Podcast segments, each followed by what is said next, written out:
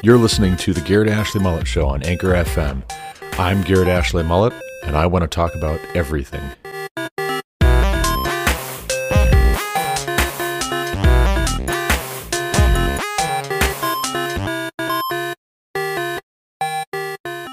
Welcome back to the Garrett Ashley Mullet Show. This is Garrett Ashley Mullet, and you are listening to the podcast where I want to talk about everything.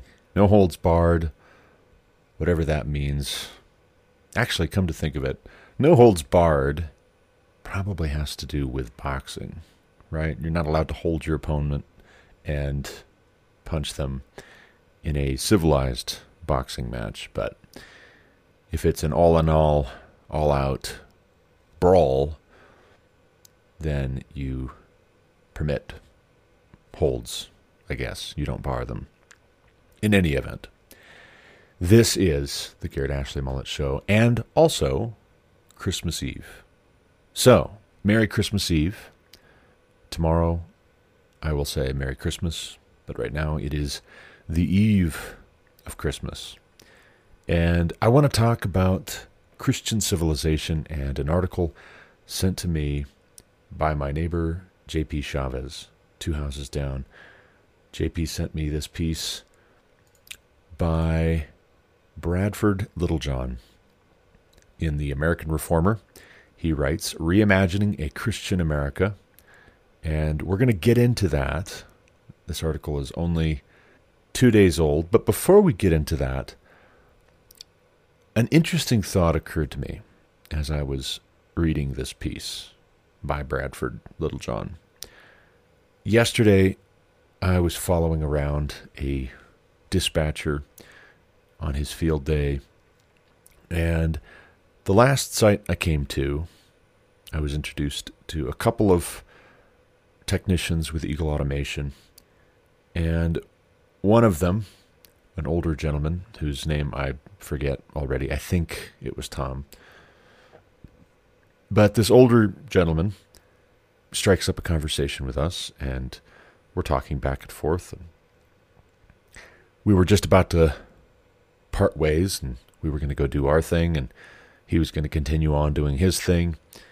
And he told us Merry Christmas or Happy Festivus.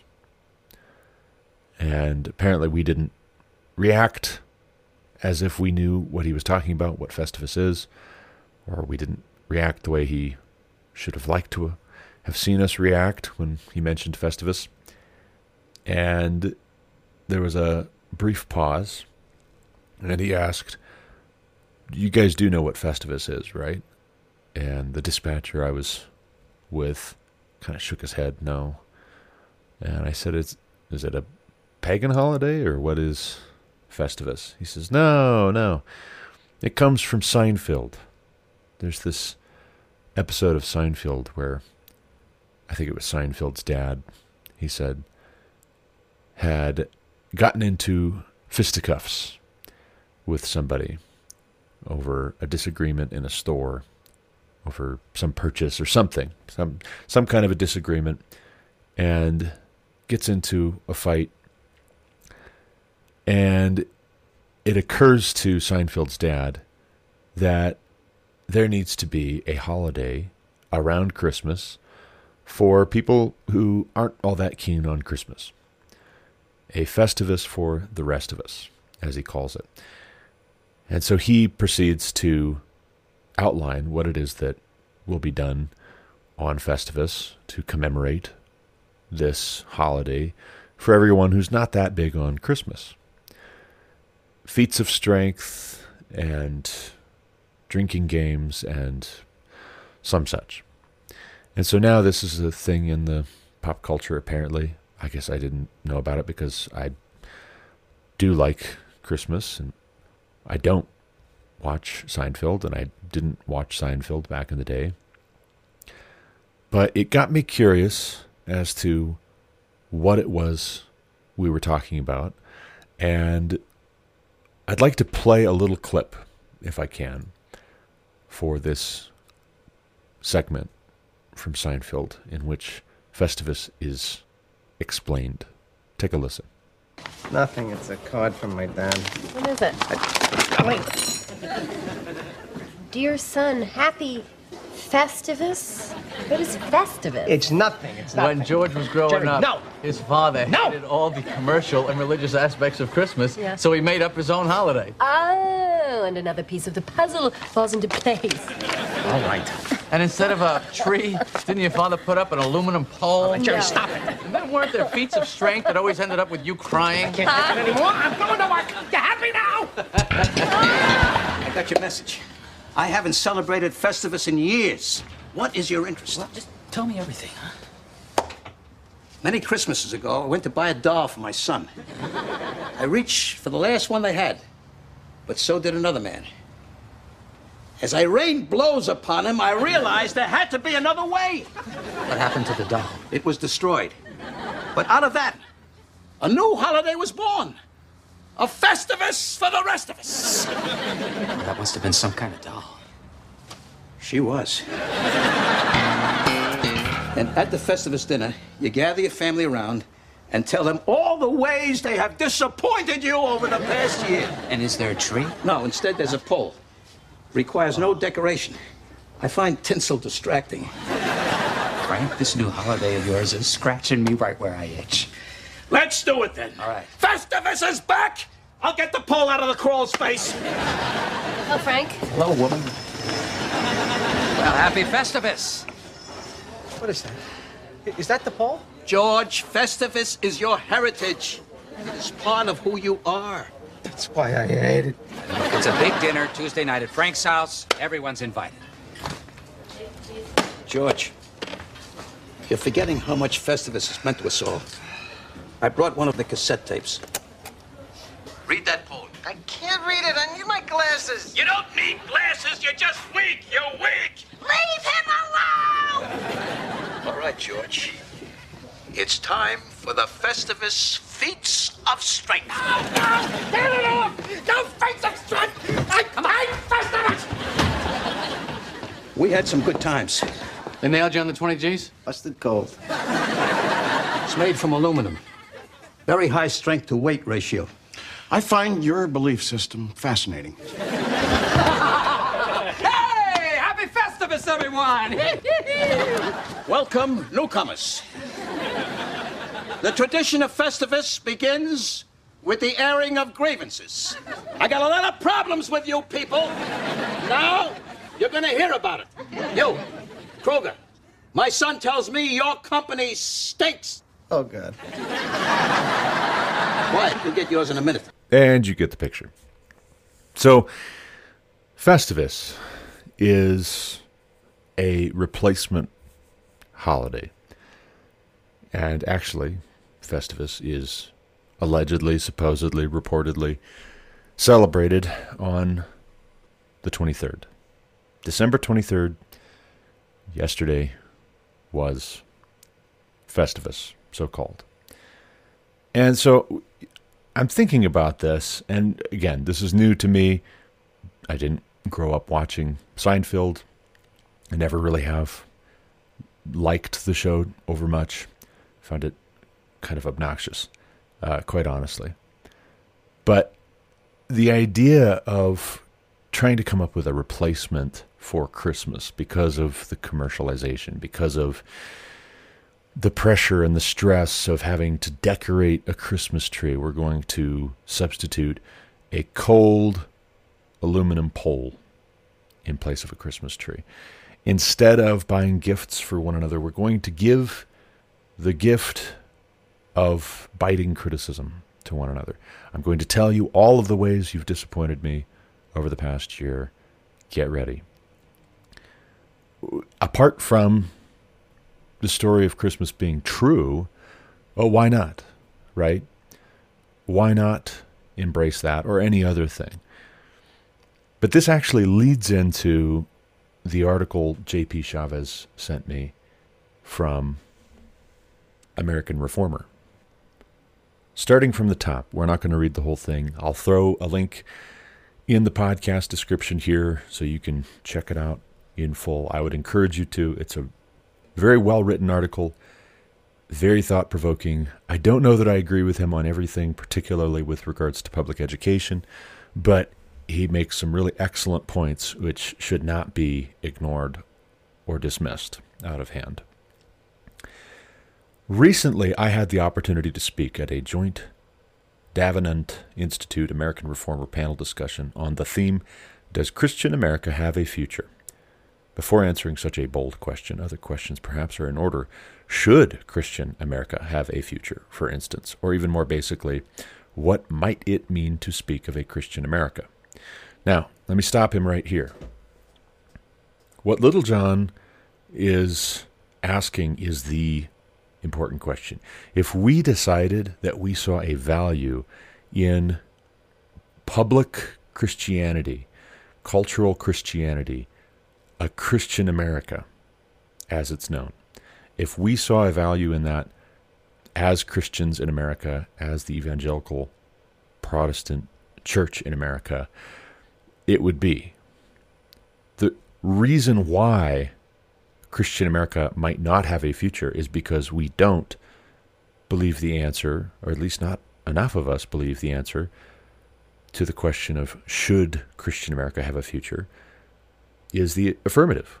Not enough of us believe that the answer to that question is yes. Should Christian America have a future? No.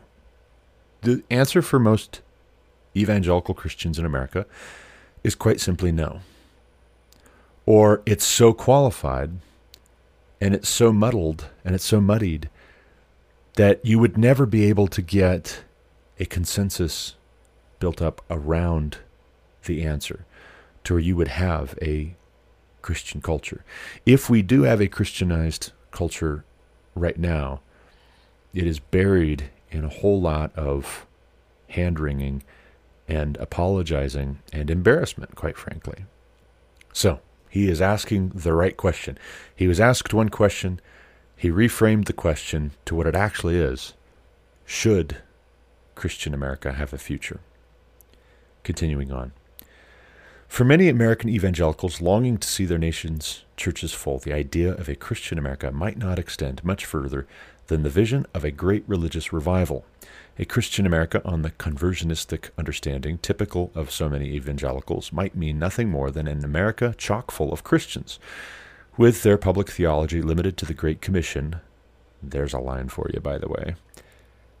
Let me read that again with their public theology limited to the Great Commission, and their vision of making disciples merely a matter of getting people to pray the sinner's prayer, evangelicals have for the past couple generations been complicit in the dechristianization of America as faith is reduced to a purely private concern and religion reduced to the business of saving souls. Still, most evangelicals deep down know better. Their common sense is often better than their theology. Ouch. Ouch. Understanding that private faith must express itself in public life. Indeed, earlier generations of American evangelicals understood that religious revival also entailed cultural renewal. The revivalists of the Second Great Awakening, for all their emphasis on individual conversion, were also great institution builders and moral crusaders establishing schools, colleges, and societies to help transformed lives issue in a transformed society. Minimally, it seems, to speak of a Christian America then must mean an America that features a Christian public culture. By public culture, I have in mind things like public social norms, artistic norms, popular entertainment, business practices, including some level of Sabbath observance, and much more. Now, pausing again, third paragraph in. He's right. Uh, this is what so many American evangelical Christians wring their hands about and are apologetic for and are embarrassed by. This is precisely what it is that they are thinking about. They're thinking about cultural Christianity as it has been expressed, as they remember it being expressed in times past. And if I dare say, a whole lot of babies have been thrown out with the bathwater. Because there were problems, because there were imperfect expressions of Christianity in public life, the solution for succeeding generations was we're just going to do away with public expressions of Christianity. If it was done poorly, we're just not, just going to not do it at all. Similar to Festivus replacing Christmas, rather than changing our attitude about Christmas, changing the way we celebrate Christmas, we're just going to not celebrate Christmas at all. We're going to replace it with an entirely new holiday based on nothing except for our imagination and audacity and grievances. And insofar as the Christian message is about grace and about God's plan, God's purpose, God's goodness, God's character, not our ability to execute, and yet all the same us having a responsibility to respond. God issues the call. We're the ones who are supposed to respond.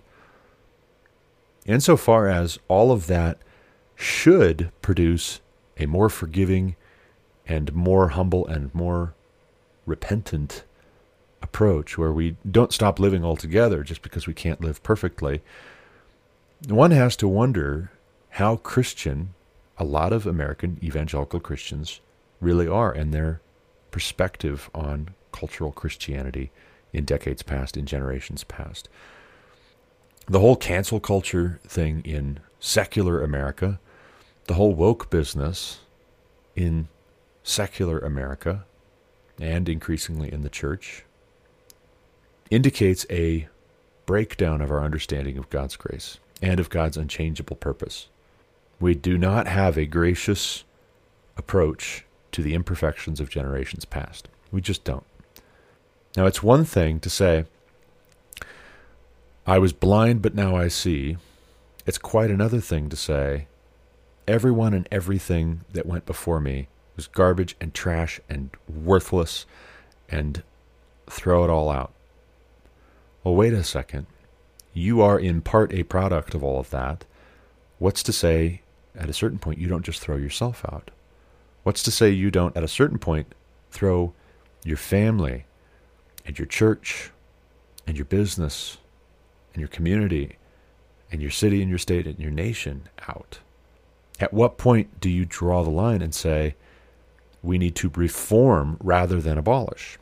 Now, I disagree with something he's going to get into here in a bit with regards to public institutions, public culture, public social norms there is a advocacy of American public education being retaken, reformed.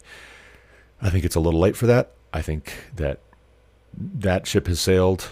We don't need to retake American public schools. We need to abolish American public education. And that needs to be replaced with private schools, charter schools, Christian schools, and homeschooling across the board. But all the same, do we abolish society? Do we abolish America as we divorce American public life from its Christian roots, from the foundations of our ways of thinking about God and ourselves and life? I would say we do. I would say we do. Continuing on with his article. To be sure, we should not deceive ourselves into equating such a Christian public culture with the norms and practices of the institutional church, or be blind to the myriad ways in which such a culture will fall short of Christ's call for radical discipleship. A Christian public culture, like a Christian person, will still be deeply sinful and deficient, but it can still be an awful lot better than the alternatives. If you're skeptical, just pause for a moment to consider the blood soaked public culture of ancient Rome, dominated by war, slavery, gladiatorial games, and the lust for domination, or the sex obsessed public culture of the post Christian West, with ubiquitous pornography and its inane celebration of gender experimentation as the pinnacle of personal heroism. Now, pausing again, each one of these paragraphs is rich with meaning, and he's touching on a lot here. Read Eusebius's The Church History. Read Augustine's City of God. Look at the tortures and deprivations and injustices against Christians detailed in those books. Look at the pagan persecution of Christians, if for no other reason than that they refused to repeat the mantra, Caesar is Lord. No, Jesus is Lord. We're going to refer to Jesus as Lord because Jesus is our highest authority as Christians. We're not going to participate in offering sacrifices to the pagan gods of Rome. We're not going to offer libations to the emperor as a god. We are not going to participate in the civic religion of pagan Rome. Oh, well then, we're going to feed you to lions. We're going to seize your property. We're going to throw you out of office. We're going to flog you in the streets. We're going to say all manner of evil against you. We're going to take your wives and your daughters, and we're going to rape them. Or they're going to kill themselves, as very often happened in that early persecution of Christians in the Roman Empire.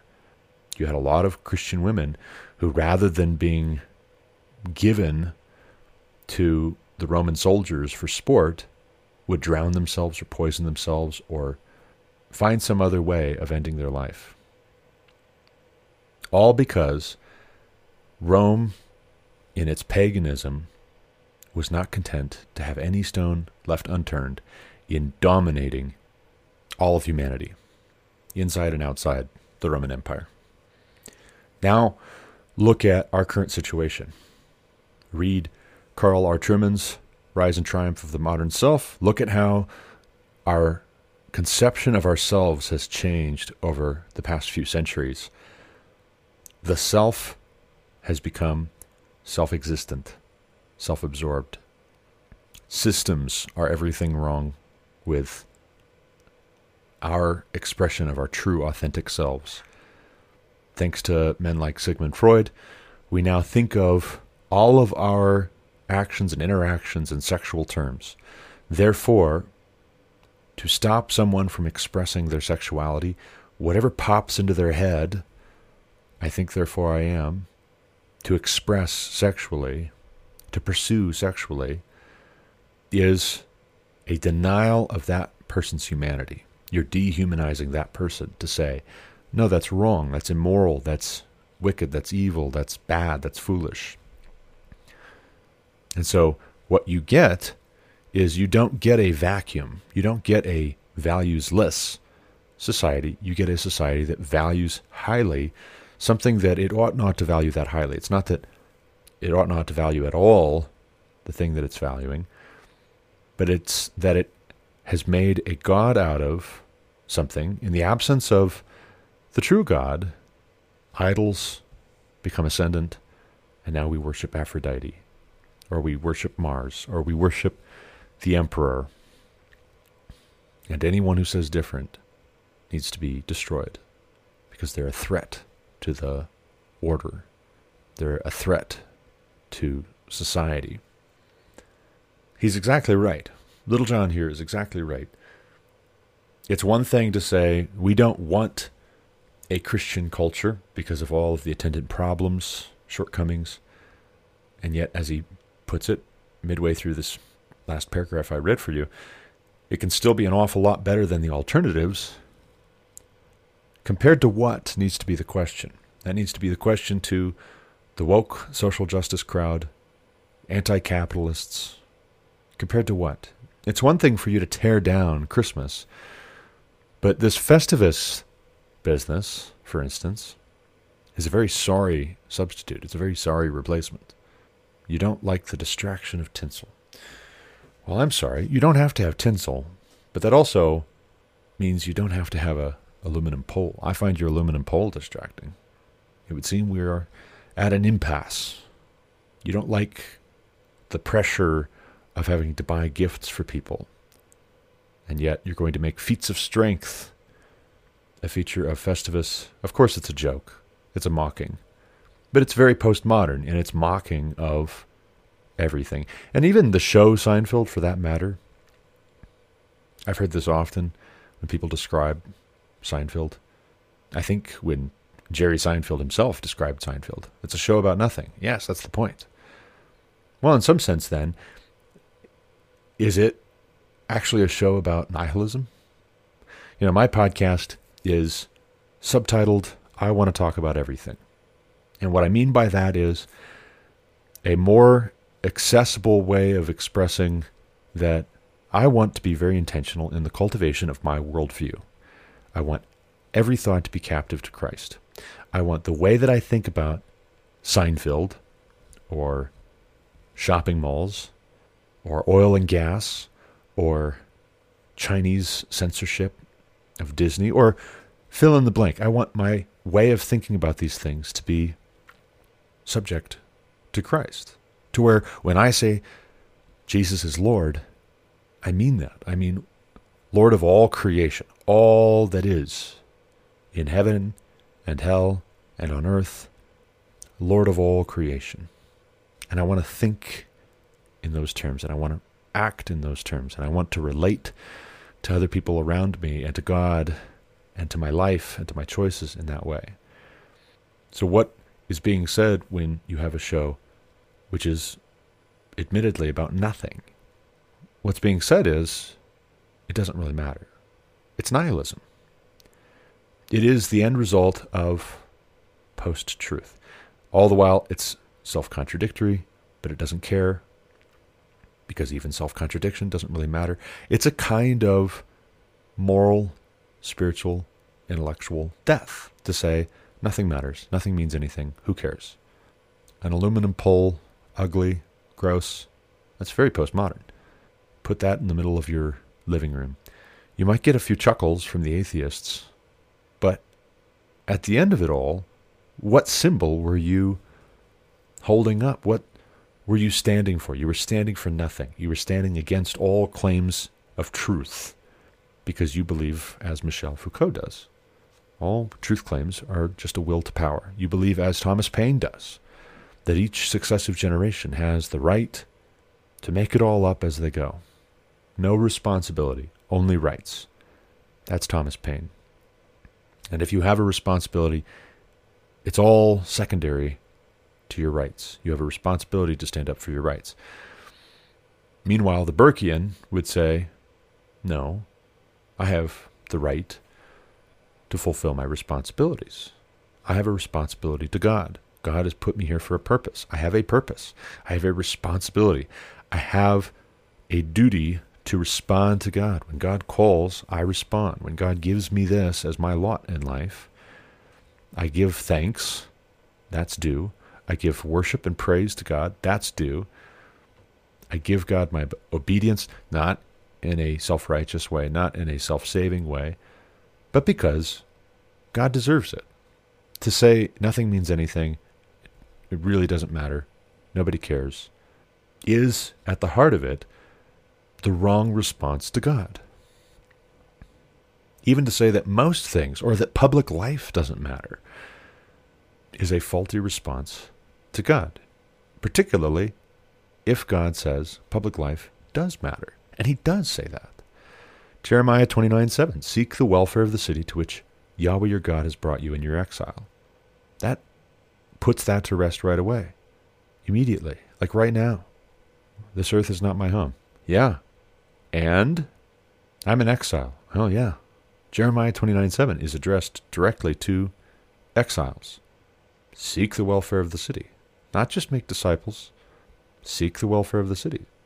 Build homes, take wives, have children, raise your children in the fear and admonition of the Lord, which would include, but not be limited to, seeking the welfare of the city and taking wives and building homes and being fruitful and multiplying and filling the earth and subduing it. Call and response. All of history is a call and response where God gives us our daily bread, He gives us the dominion mandate, He gives us life. And He expects us to do something with it. He calls us to do something with it. When we say life is meaningless, worthless, and I don't like it, and I don't care, that does not only affect us because we don't belong to ourselves at the end of the day. We don't ultimately belong to ourselves. To claim otherwise is an usurpation of God's property right over us. God owns us. But do we act like it? Continuing on. To be sure, a Christian public culture will be better than the alternatives in at least three ways. First, even for the many members of society who never come to share Christian faith, a Christian public culture serves as a profound form of neighbor love. Oh, I love that. Exactly right. Why? Because, for all its imperfections, it is more in tune with reality, more in tune with the God given telos of the human being. A culture that doesn't glorify casual sex or gratuitous violence is, believe it or not, a more pleasant place to live for the vast majority of people, and especially for the weak and easily exploited, whom we are especially called to love as Christians.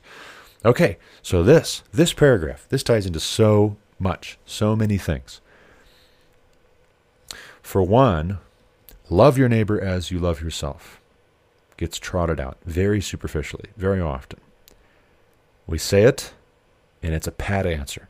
It's a bumper sticker response to something we disapprove of. Well, that wasn't very nice of you to say what you just said to them. You're supposed to love your neighbor as you love yourself.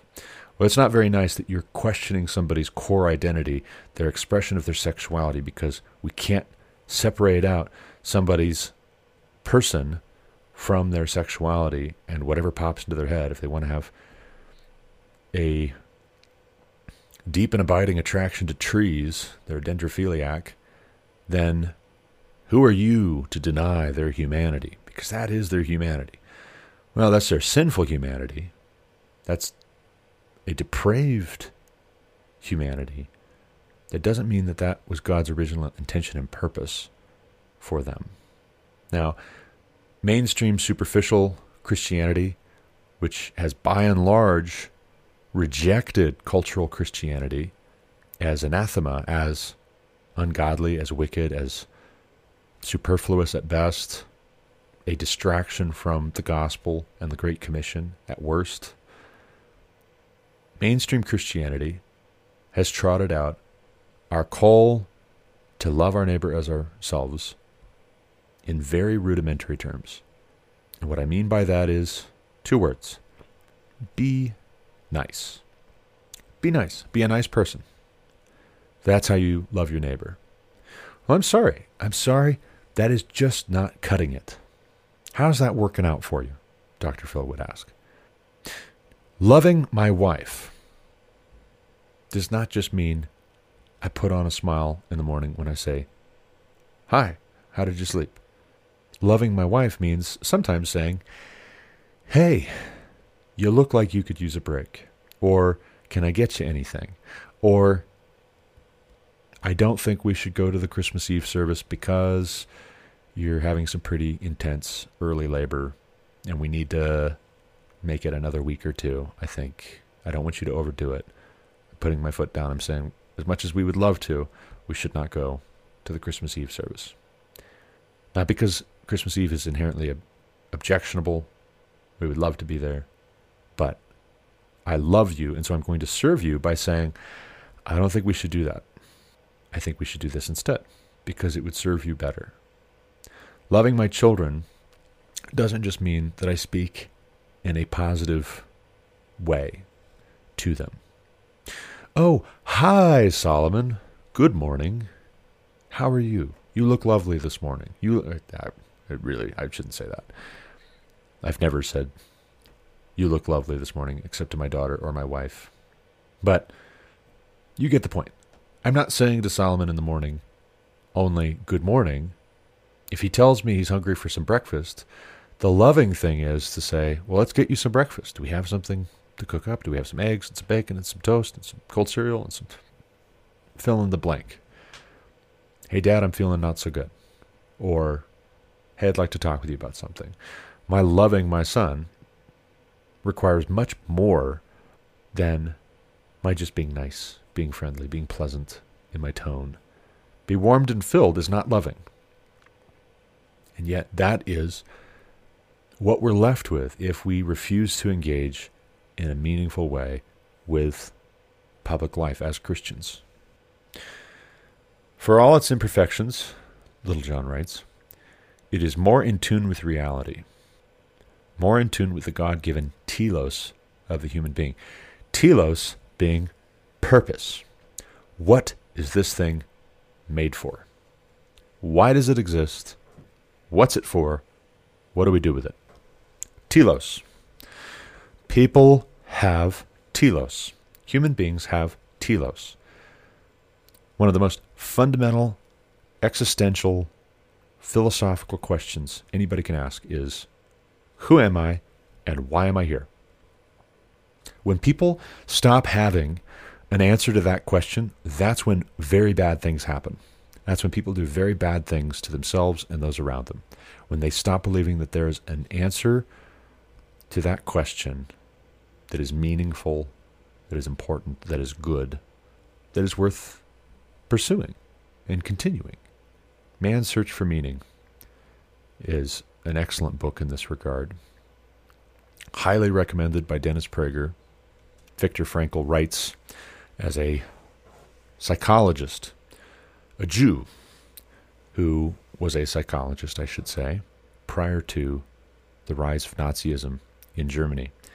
And he, along with all of his family and his friends who were also Jewish, are rounded up, arrested, thrown in concentration camps where they are starved and beaten and deprived and dehumanized and mistreated and made to turn on one another and tortured and murdered in mass.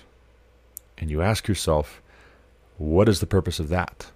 What's the point of that? Viktor Frankl comes out on the other side and he writes Man's Search for Meaning. And he talks about how the ones who survived the concentration camps were the ones who believed that there is a meaning and a purpose even for this, even for the suffering that we're experiencing right now. The suffering is not the purpose, the suffering is not the point, but there is meaning even to the suffering. So then, the Christian must have an answer for the question of the telos, the purpose of man. Why are we here? Where do we come from? What are we supposed to be doing? It is written In the beginning, God created the heavens and the earth. God said, Let us make man in our image, after our likeness. Fast forward a little further ahead, God looked at everything that he had made, and he said it was very good after he'd made man in his image, after his likeness. God gives the dominion mandate be fruitful and multiply, fill the earth and subdue it, puts the man in the garden to keep it, to tend it. There you go. There's the big idea. Fill the earth and subdue it with God's image and likeness. Telos. At a time when people are committing suicide because they're depressed, because they've been told by the government in whom they put far too much trust, you're non essential at a time when rampant experimentation with our gender and sexual identity causes people at the end of the experimentation to realize that they feel empty. That wasn't it. This is a dead end. Very often it literally becomes a dead end and they kill themselves. And what is the Christian response to that? To say, I'm very busy living my private Christian life, making disciples over here. I don't want to be unloving to my neighbor and upset them. Well, good job not upsetting them as they kill themselves. They very happily end their lives, and along the way, buy into a very vapid, meaningless, postmodern outlook. Here's an aluminum pole. We're going to air grievances. We're going to reject Christianity. We're re- reject Christ, ultimately. And then we sit idly by, smiling very nicely, being nice. Because for all its imperfections, it is more in tune with reality, Littlejohn writes.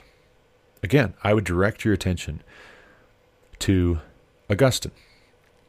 This is what Augustine says about why Rome was successful. Rome was more successful than the empires it competed with the surrounding peoples and nations and cultures it dominated because it was acting in closer accord with reality as it is. And you could say, well, we don't want to be like that. We don't want to dominate the world. You're missing the point. Acting in accordance with reality is a precondition for life. You cannot keep on living. You cannot keep on loving apart from truth, apart from a proper understanding of reality. If your assumptions are all faulty, your conclusions are going to be faulty as well. You're going to make bad choices, and you're not going to be around very long. The people around you also. And if you love those people around you, well, then you have something to say about it when you see them destroying themselves. And if you don't really love them as you love yourself, the way Jesus commanded us to, as an outgrowth of our love for God with all of our being, all of our heart, soul, strength, and mind, well, then you can be content to watch them destroy themselves as you mind your own business. Continuing on. Second, this is the second reason, second way Christian public culture is better than the alternatives. For Christians themselves, a Christian public culture is an aid to living out a life of Christian virtue.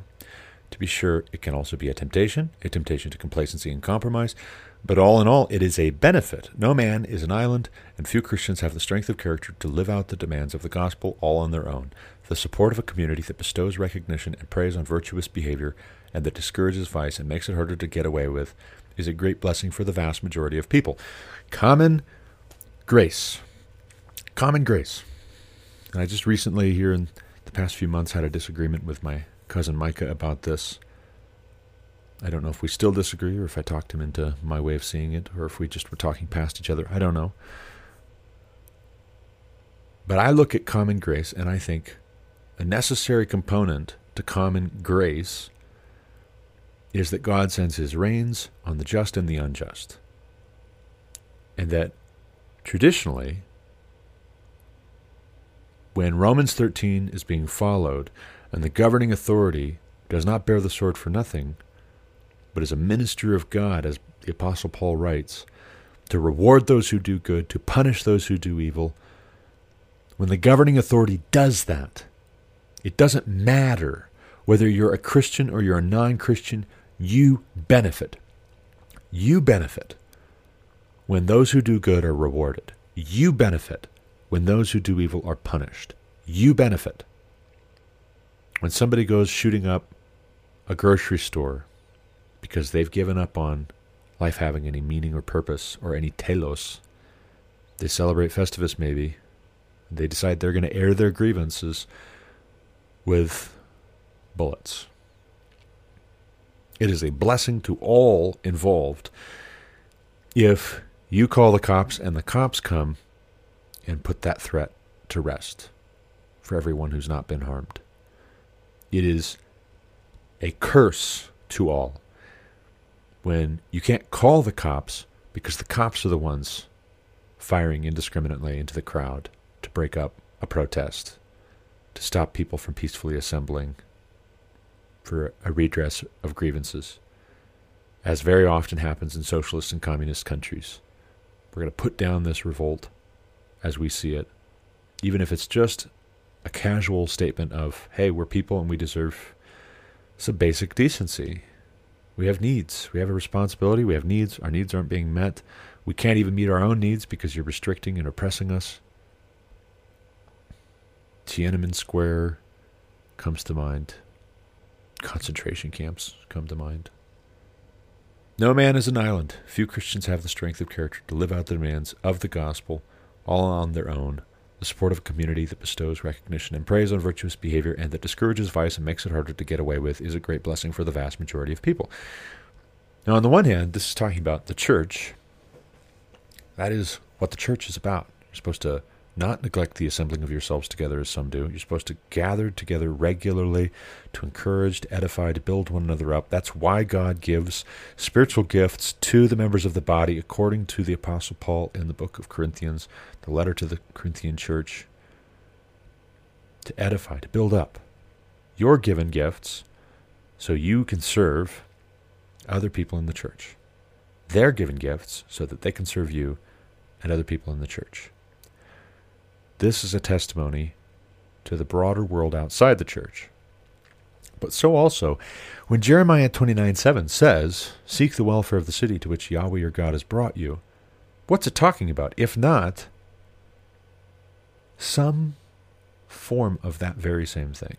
You're using your gifts, what God has blessed you with, to benefit your community, your city, your society, the context you've been placed in, as a way of loving your neighbor, as a way of loving even those who don't know God, who are pagans, who celebrate Festivus, perhaps. Third, a Christian public culture is even a support to Christian faith. No one is saved simply by being born into a Christian society. That is obviously true. However, it should be equally obvious that you will have a larger chance of coming to saving faith in a society that encourages and promotes the work of the church and by its habits and customs attests to the transforming impact of the gospel.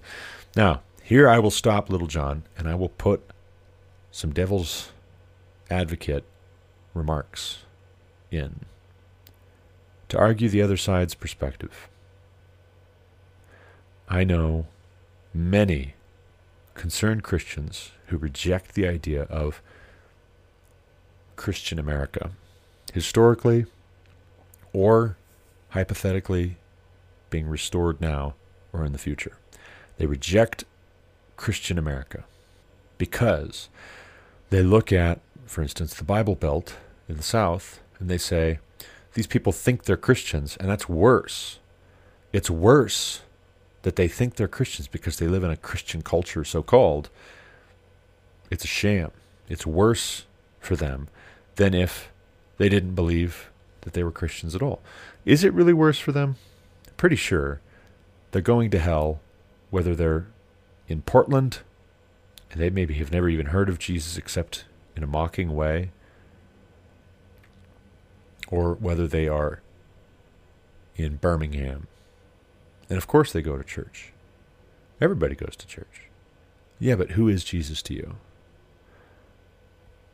The other side of the debate here that rejects Christian America thinks that a Christian public life actually is an impediment because it gives people a false sense of exactly what Littlejohn says. Of course, obviously, obviously, you're not a Christian just because you're born into a Christian society. Well, that's not so clear to everybody. It is obvious to those who are careful, but it's not obvious to everybody. There are people who are not very careful, who want to be so inclusive that they water down the gospel and we can't do that. We shouldn't do that. But I'm not persuaded that this is an either or. I think it's a false dichotomy. That either A, we throw out the baby and the bathwater, or B, you have to drink dirty, nasty, gross bathwater in order to keep the baby. That's the whole point of saying don't throw out the baby with the bathwater. By all means, throw out the bathwater. It's gross. It needs changed. Continuing on. But how do you maintain a Christian public culture? Culture is not, after all, simply self replicating, however much we may think of it that way. Culture, a society's vision of the good and of the many subsidiary goods that aid us in our pursuit of the good, is inculcated. It has to be taught, handed down, publicly affirmed, and proclaimed. This requires institutions, especially educational institutions, and such institutions require funding. Okay, here's where, Littlejohn, respectfully, sir, I have to disagree you could be benefited with institutions being reclaimed. But we need to have a bit more imagination. We need to be a little bit more of an imaginative conservative. Here, you don't need public schools to be reclaimed for Jesus in order to reclaim Christian America or to revive Christian America or to revive the expression of Christian faith in public life. All of those things need to happen. But as for me and my house, our institution is our family. Our institution is Mullet Academy. And more broadly speaking, our institution is a network of other Christian families homeschooling their kids who encourage us and who we encourage, who build us up and who we build up our local church. The institution that's needed is not public education funded by public monies. The institution that's needed is the local church, encouraging families in its context to pull their kids out of the public schools and to teach them at home or to send them for a private education, a Christian education. If it can't be provided at home, find a Christian school. Get your kids out of this woke indoctrination. It's demonic. It really is. It really is demonic. The institution that needs to be reclaimed is not the public school. The institution that needs to be reclaimed is the church. the church needs to be the church. If the church would be the church again, then we might have a hope of the expression of Christian faith in public life again, including but not limited to the family. Being a father, being a mother, raising children in the fear and admonition of the Lord is hard work. It is taxing mentally, emotionally, morally, spiritually, financially, yes, but I would say financially as a tertiary or quaternary way. Primarily, first and foremost, raising a family is difficult and it takes all that you've got. If you're going to devote your children, consecrate your children, dedicate your children to the good Lord, that's not a one and done. And the church needs to be calling for its members, its disciples, to be good stewards of that very great gift we have. You know, one way to look at this collapsing birth rate in broader American society 0.1% growth last year, only 300,000 more people were added. That's ridiculous. That's dangerous, actually. One way to look at it, though, is that if Christians are still having children, we have a outsized influence on what America looks like in 20 years. When the hippies down the street aren't having any kids, they're living alone. Lone wolf, live alone, die alone. But the Christian family on the block is expecting their eighth child next month. In 20 years, there are t- there are 10 times as many mullets as there are the hippie guy down the street. And actually, the hippie down the street is better for that. It's a blessing to him. I firmly believe that is part of how I'm seeking the welfare of the city to which Yahweh, our God, has brought us. Having lots of kids, by God's grace, trying to keep them clothed and fed and in their right minds, raising them up in the fear and admonition of the Lord, giving them a good education, teaching them how to read and write and do their math, and have a good sense of humor, and read people, and have people skills, and treat people with respect, pick up after themselves, and do good work, and enjoy life, and be a joy to those around them.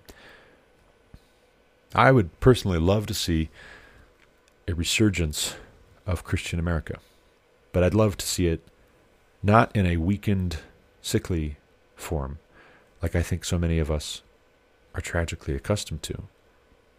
Do we even know what we're talking about, honestly? The 1950s? Twilight of the American Republic is a book you need to read if you haven't. I was just reminded of this as I was looking through my 2021 in books, my year in books on Goodreads.com. Goodreads is a great website to get into.